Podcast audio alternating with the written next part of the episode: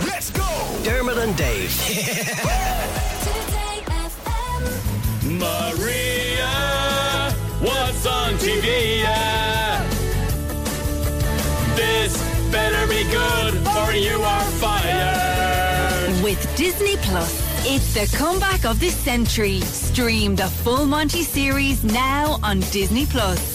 Right, Maria Devereaux, it's time to tell us what's on the telly for the weekend. What have you got? Well, it's Glastonbury weekend. Oh, Isn't it? yeah. And do you know what I feel like the the festivals have gotten even bigger since COVID. Because I feel like people really appreciate them more. Mm, yeah, because there was a few years there where it just was impossible. There was no possibility of there being a festival. Yeah. So now we love them even more. Uh, well, it's on BBC One, obviously, always widely covered. Um, so it starts on Friday, BBC One, today, Friday, BBC One at half 10. Um, and they'll just have like bits of everything, bits of everyone. But then on Saturday, they'll show like Lewis Capaldi and Lizzo. Deadly. And then uh, on Saturday, BBC Two are showing Guns N' Roses. See, this is how I like to go to festivals in the comfort of my own home with a cup of tea and perhaps a new honeycomb Yorkie. Those two things. I do not need to be in the field. Yeah, you see, and that's how I feel. Yeah. So Sunday, Elton John will be on BBC One. So I, I would envision myself sitting on my couch with my slippers on, watching everyone else like get mucky and you know. Oh. But they're all having the fun. yeah, but they haven't showered. like I just can't. They're not festivals are not built for us, Maria. It's, We're I just- don't we're think they different are. people. yeah, so No. Mm. I like them from the couch. This is my favorite Glastonbury. yeah. Oh, Did you go to Glastonbury? Yes, I did. Didn't leave my house, mind. In my slippers. Uh, So we see Elton John on Sunday. Elton John on Sunday on BBC One. Hmm. Yeah, Guns N' Roses Saturday, BBC Two. Um, but it'll be like they cover everything. All They do across lots of the interviews weekend. as well, which are really Yeah. good. Like they do give you kind of good access to the, the acts as well. So definitely They worth do- staying yeah, tuned they across do. the weekend. They cover it really well, I think, every year. Um, did you know about this Robert Downey Jr. TV show? Have you heard about this? No. So no, it's not out until the twenty second. Did you? It was out yesterday. That'll tell you where my head is at with, with everything. It's not until the 22nd of June 2027, Maria, I think you'll find. That's Anyway. what the problem is. It's on Discovery Plus, which I didn't know was a thing until the other night. And So we were Maria, on our, Sky. hang on, Maria, our telly expert, doesn't know what date it is, doesn't know about what TV channels are available. guys, what's my name? uh, yeah, we were on. We were looking for something to watch on Yeah. Sky the other night, and we saw this. Johnny was like, "Oh, there's a documentary you'd love. It's Britney and Jamie. Hmm. So it's Britney Spears and her dad. So it's a big documentary about that." And he was like, "Oh, it's on D- Discovery Plus," and I was like, "What even is that? Never even heard of it." And so, Uh, do and you- yes, I have been living under a rock because I've been on mat leave for a year. is it free to subscribe or you have to pay? I think you pay. I don't know anything about it. All right, okay. So anyway, you went in. So, uh, no, so this is where this Robert Yeah. Downey Jr. documentary is. Oh, okay. So uh, it's a TV show. It's called Downey's Dream Cars, and he describes it as a journey of me taking my classic car collection and making them all more eco-friendly. I think from the first episode you'll see we are a motley crew of oddballs, a lot of really talented people looking at the future of mobility and all that happy stuff. cool. Well, th- there is a guy in Ireland that does that, that electrifies classics. Yeah.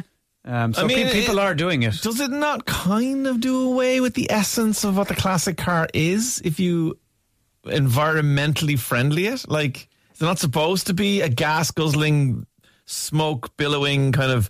Yeah, I think some of the beauty o- of a cl- classic is that you feel like you're i- you're in a snapshot of time, Yeah. and that the smell in the car, the sound of the engine, the you know the the things or lack of things in the car, Yeah. the, the sponginess of the seats, all these things kind of add up to the experience that you're going back in time, and that's certainly what I've always loved about them.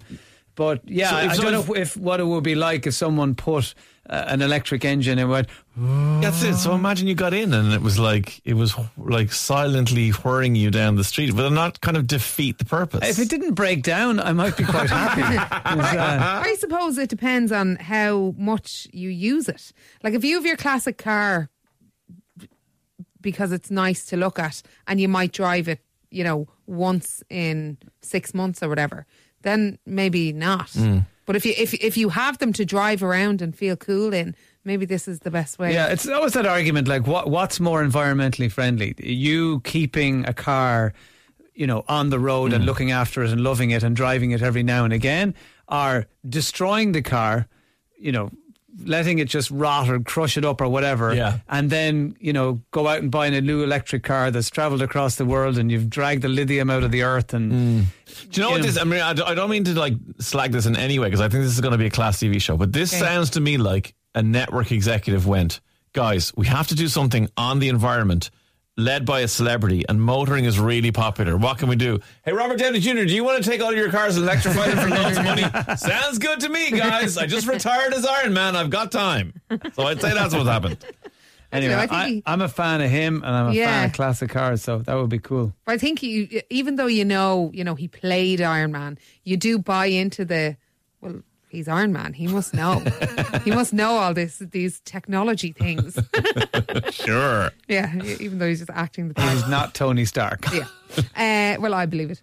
Um, on Netflix, then today there's a documentary called King of Clones, right? Right. So I was trying to get my head around what this is about, and I have it to a certain point. Go. So I'll explain it. Go for right. it.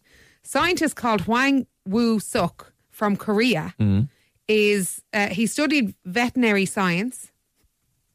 Did I say that right? Were you laughing at me? Don't mind him. Just focus on me, Maria. I'm, distracts me just all the ignore him. Uh, So you studied veterinary science. yeah, and the the study of animal reproduction. Yeah. And he was responsible for cloning cows and pigs. And he cloned a dog in 2005. And the dog was called, um, oh, what was it? Snuppy the Afghan Hound. Right. So he, like, renowned in his field. And then he turned to uh, human embryotic stem cell research and all that. And he claimed to have found a way to do it, which like loads of scientists all around the world have not been able to do. Right. And and he says, Hey, I did it. But then it came out that the eggs that he used belonged to two of his researchers rather than volunteers, like he said, and then he got in loads of trouble. Oh. I don't really know what he did wrong, but I'm sure you'll find out In if the you watch documentary. the documentary. Right. But it's a huge thing. He had to like he lives kind of in- Recluse. yeah, he lives in Abu Dhabi now. Like he can't go back to Korea. Like they really don't like him anymore. And So where did you say this was on? uh, Netflix. Netflix. Yeah, Okay, King of interesting. Clones. King of yeah. Clones. So uh, it was made by uh, a documentary maker that has like loads of. Um, he has loads of awards and everything. Like Right. he's really, really renowned. But he, it took him eight, it- like nine months of emailing this guy Or Oh, to get him to agree to do get him it. to agree to it. And he said, like, he gets 50 emails every day from press around the world asking him to do this kind of Yeah. a documentary or whatever. And he says no to every single one of them. So I don't know why he's zoned in on this guy, Always but he's respect given that him loads of access. about documentary makers. Like the hardest part of their job is not making the documentary; it's getting the access. Yeah. And they work so hard to do that. So They'll when they never it, get it's to us, brilliant. Dave. They'll never sell out. I refuse to have a documentary made about me. If anyone wants to make a documentary, about me, just drop me a message on Instagram. and then finally, then um, on Sunday on Netflix, we will get Roald Dahl's Matilda the Musical. So this is Alicia Ware from Dublin. Oh, The, the Dublin we actress. love yeah. this movie in my house, so that's going to be on repeat. I'd say it's so it's the musical version. She is phenomenal in it. Can't wait to see it. I can't even say the word. She's that good. Phenomenal in it. She's brilliant. Um, so that'll be up on Netflix on Sunday if it's uh, something your kids will like. Dermot and Dave. Weekdays from 9 a.m. Today.